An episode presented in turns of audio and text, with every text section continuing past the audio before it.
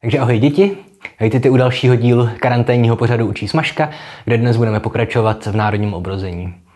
V minulých dílech jsme probrali jeho ideologické a vědecké počátky a taky první novočeské pokusy o psaní poezie či dramatu. Ale zároveň jsem říkal, že ty první pokusy nebyly moc povedené a jejich hlavní funkce spočívala v tom, že ti autoři ukázali, že se česky psát dá. Bylo na jejich následovnících, aby ukázali, že se česky dá psát i dobře. A o tom si budeme povědat no vlastně už ve všech následujících dílech. A dneska ale budu mluvit o druhé fázi, obrození, a opět si tohle období rozdělíme eh, do dvou dílů, do dvou epizod. Nejdřív se podíváme dneska na vědecké a ideologické práce té doby a v příštím dílu se podíváme na to, jak vypadala dobová literatura, která tradičně se nazývá preromantická. A tak jako ta úplně počáteční fáze měla svého hlavního teoretika, Josefa Dobrovského, tak druhá fáze národního obrození měla Josefa Jungmana. No, oni samozřejmě žili přibližně ve stejné době a znali se a spolupracovali, případně spolu i polemizovali. Ale často je zkrátka řadíme do trošku odlišné skupiny, generace. Už jsem zmiňoval několikrát, že národní obrození se kategorizuje různě. Ale někdo pojmenovává první a druhou fázi obrození jako jednak generaci Dobrovského a potom generaci Jungmanovu. A Jungmann přišel do Prahy v roce 1815 a přibližně v té době převzal od Dobrovského tu štafetu ideového vůdce národního obrození. I když v odborných kruzích byl známý i předtím. Díky svým různým studijním textům nebo překladům překládal mimo jiné Chateaubriana, Poupa, Greje, Johna Miltona, Friedricha Schillera nebo Johanna Wolfganga Goethe, vlastně největší autory své doby i dob minulých. Jestli se mě mimochodem v komentářích zase někdo zeptá, jak je na tom můj překlad ztraceného ráje, tak dostane permanentní ban. A Jungmann tedy už v roce 1806 publikoval dva takzvané dialogy, nazvané Rozmluvání o jazyku českém, kde zdůraznil jazykové pojetí národa, jo? nikoli teritoriální.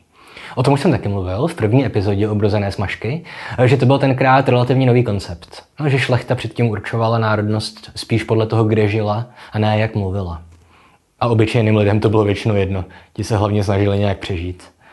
A obecně si myslím, že má v tomhle jako Jungmann celkem pravdu. Že zkrátka jazyk je snad nejdůležitější znak příslušnosti k nějakému národu. A pro mě je prostě větší Čech někdo, kdo je třeba potomek emigrantů a žije v Americe a, a mluví plně česky, než někdo, kdo se v Čechách narodil a má české občanství, ale česky pořádně neumí. Píše Čechy Čechům z Malimču. I když to je samozřejmě dané národ od národu. Když máte spousty očividně odlišných národů, které mluví stejným jazykem, nebo zase národy, které mají dvě a více úřední řeči. Každopádně tenhle text Jungmanův rozmluvání o jazyce českém má formu dialogu, což je tradiční žánr užívaný i ve středověku či antice. A je to vystavěné celkem zajímavě, protože tam spolu mluví jednak jeden český spisovatel humanistické éry, no, Daniel Adams Veleslavína, který zastupuje to vrcholné období starší češtiny. A zároveň tam vystupují soudobí Čech a Němec. A paradoxně Čech je tam v roli člověka, který žil celý život v Praze a přesto mluví plně německy a češtinu komolí. A zatímco Němec je vlastně oba utěšuje a říká jim, že je ještě čas zachránit český jazyk a tím i národ. No a ve druhém dialogu se zase hádají dva soudobí Pražáci jeden z nich se jmenuje Protiva, takže hádejte, kdo tam bude záporák. A jeden teda chce češtinu obnovit a druhý ji chce nechat umřít na smrt. A tyhle dialogy probíhaly samozřejmě i ve skutečném světě. Asi nejznámější je spor, no nejznámější to není moc známe, mezi Jungmanem a jedním středoškolským učitelem. Ten se jmenoval Alois Uhl. A on mimochodem v těch polemikách sám sebe nazýval provokativně Bohemiárus. Tvrdil, že čeština je podřadný jazyk v jehož možnostech není tvořit eh, hodnotnou literaturu nebo psát vědecké texty, že se máme radši učit a, a psát německy a latinsky. A tady máme prostor pro moralitu o napraveném hříšníkovi, protože Alois Uhl nakonec uznal, že má Jungmann pravdu a, a sám začal psát českou poezii a učil češtinu. Ale vůbec nevím, proč vám tohle vykládám ve smažce, protože tohle se tuším neučí snad ani na vysokých školách. No, to je, to je jedno. Víte něco navíc. A tedy Tohle všechno, ty překlady a polemiky, to byly jen takové skromné počátky Jungmanovy kariéry. A svá nejslavnější díla začal publikovat až ve 20. letech, nebo i později. A já nepůjdu po čase, ale po významu. A začnu jeho velkým pětisvazkovým slovníkem česko-německým. Tady se zase Jungmann s Dobrovským pěkně doplňují. Před Dobrovský rozpracoval slovník německo-český, takže Jungmann odpověděl slovníkem česko-německým. A v tom, tomto slovníku udělal Jungmann jo, obrovský kus práce s doplňováním chybějící české slovní zásoby. A z té jeho práce pak těžila celá generace českých lingvistů i spisovatelů. A Jungmann čerpal v tom slovníku z veškeré dostupné česky psané literatury, tedy nejen z té předbělohorské, ale i z novočeské, a půjčoval si výrazy z jiných slovanských jazyků nebo z latiny. Případně i vytvářel vlastní novotvary. A zkrátka, pokud jde o českou slovní zásobu, tak nebýt Jungmanova slovníku, tak čeština dneska zkrátka vypadá o dost jinak. A Jungmann se opět se jako Dobrovský zabývali všemi dalšími důležitými složkami jazyka i literatury. Napsal třeba knihu o historii české literatury, nebo dílo nazvané Slovesnost, což byla vlastně klasická školní kombinace učebnice a čítanka. On tam publikoval ukázky textů z různých období české literatury a doplňoval je o nějaké základní pojmy z literární teorie. Jo, to byl, byl první v novočeské literatuře, kdo tohle udělal. A, a poslední významný Jungmannův, jak to nazvat, akt, čin, eh, který dneska zmíním teda, eh, je založení časopisu Krok, což byl první česky psaný vědecký časopis a především jeho prostřednictvím začali češtinu rozvíjet i čeští vědci zabývající se jinými obory, než je lingvistika a literární věda nebo, nebo dějepis. Protože Jungmann byl zkrátka lingvista a nebylo v jeho silách vytvářet české, chemické či botanické názvosloví. No a tak třeba Antonín Marek, byl kněz, začal vymýšlet názvosloví pro filozofii a logiku. Jan Evangelista Purkyně, to znáte z biologie, že jo, díky buněčné teorie. Jo, tak ten se zabýval terminologií přírodopisnou a lékařskou. Bratři Preslové se zabývali botanikou. Napsali práci Květy na Česka. A mimochodem, tyhle všichni filozofové nebo přírodovědci eh, vlastně do jednoho sami psali poezii.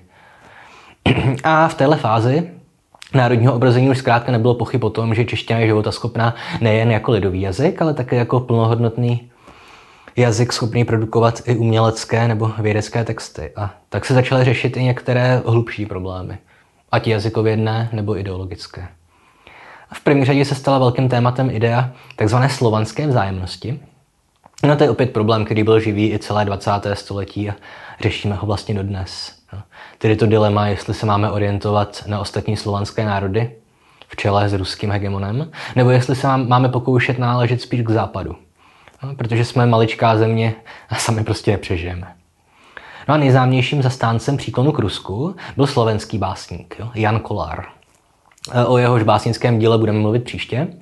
A on, abych to nějak uvedl, tak on studoval, stejně jako já mimochodem, e, na univerzitě v německé Jeně a tam zjistil, že severně od Jeny, mezi Jenou a dnešním Rostokem, žili ve středověku takzvaní polapští slované, kteří ale někdy ve 13.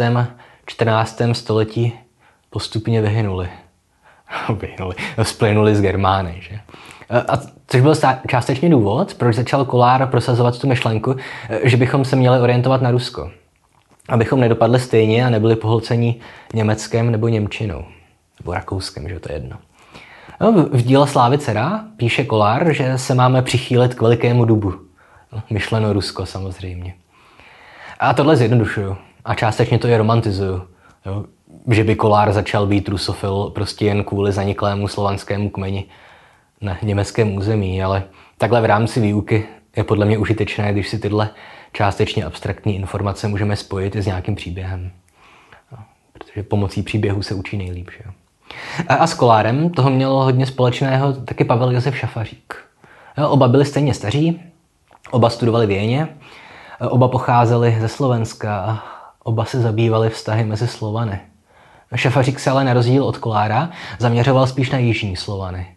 Jo, nějakých 15 nebo kolik let pracoval v Srbsku, napsal knihu o dějinách jeho slovanských literatur a obecně patří k nejvýraznějším postavám moderní slavistiky. Ať už se jedná o jeho slovanské starožitnosti, nebo o studii dějiny slovanského jazyka a literatury.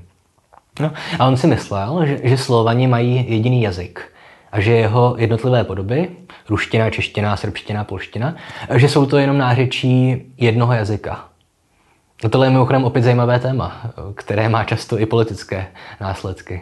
Protože ano, že původně měli Slovani jeden společný jazyk, takzvanou praslovanštinu, ale ten se začal už někdy mezi 8. a 10. stoletím štěpit na dialekty.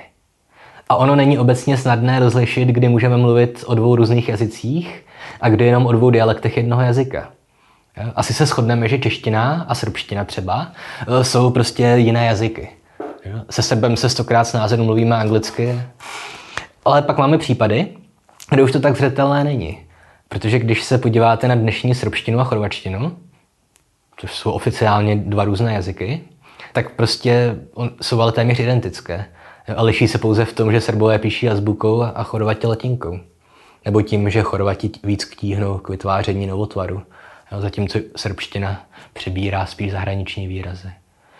Přesto ale z politických důvodů mluvíme o dvou různých jazycích. Podobně by se dalo argumentovat v případě češtiny a slovenštiny. Ono mezi lingvisty koluje takový fórek, že jazyk je jenom dialekt s prezidentem a vlastní armádou. No a třetí do party byl v téhle době František Palacký. Jakožto Olomoučák asi nemůžu nezmínit. A opět kolega a kamarád eh, Kolára i Šafaříka. Spolu se Šafaříkem dokonce vydali práci o teorii českého verše. Ale to se asi nemusíme zabývat, protože se postupem času ukázalo, že tu teorii měli špatně. Eh, především ale Palacký proslul jako historik. A jeho životním dílem jsou že dějiny českého národa v Čechách a na Moravě. A od Palackého pochází ten koncept českých dějin, chápaných jako nějaký věčný zápas mezi Čechy a Němci. No, mezi tou českou a německou ideologií. A ono tohle palackého pojetí se často desinterpretuje. Jakože soužití Čechů a Němců bylo ze své podstaty negativní a nic dobrého z ní nevzešlo. A to prostě není pravda. On zkrátka Palacký tenhle národní zápas chápe spíš, dneska bychom řekli dialekticky. Tedy, že je to střed dvou ideí, ze kterých může ale občas ve výsledku vzejít nějaká nová, společná a užitečná myšlenka.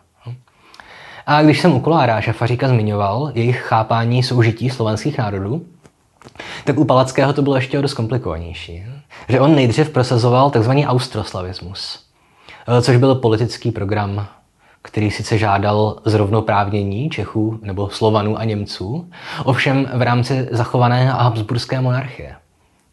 Nicméně, jak se tak pomalu táhlo to 19. století se všemi jeho politickými událostmi, tak Palacký tenhle svůj názor přehodnotil a Zatímco dříve tvrdil, že kdyby neexistovala, parafrázu, že kdyby neexistovala rakouská monarchie, tak by bylo v našem zájmu je vytvořit, tak ale z období ke konci jeho života už pochází asi nejslavnější palackého citát, že byli jsme před Rakouskem, budeme i po něm. Takže co byste si měli pamatovat z dnešního dílu? Pokud jde o vědecké a politické pozadí, té druhé nebo Jungmanovské fáze národního obrození. V první řadě Jungmanovy slovníky a spolupráci dalších vědců na zrovnoprávnění češtiny na úrovni literární a vědecké. A dále byste měli mít nějaké znalosti týkající se Kolára, Šafaříka a Palackého. Jo? A jak to bylo s jejich koncepcemi postavení Čechů či Slováků v rámci Habsburské monarchie, nebo i Evropy jako takové. No a taky byste se mohli zamyslet i nad tím, jak moc jsou tyhle problémy dneska aktuální.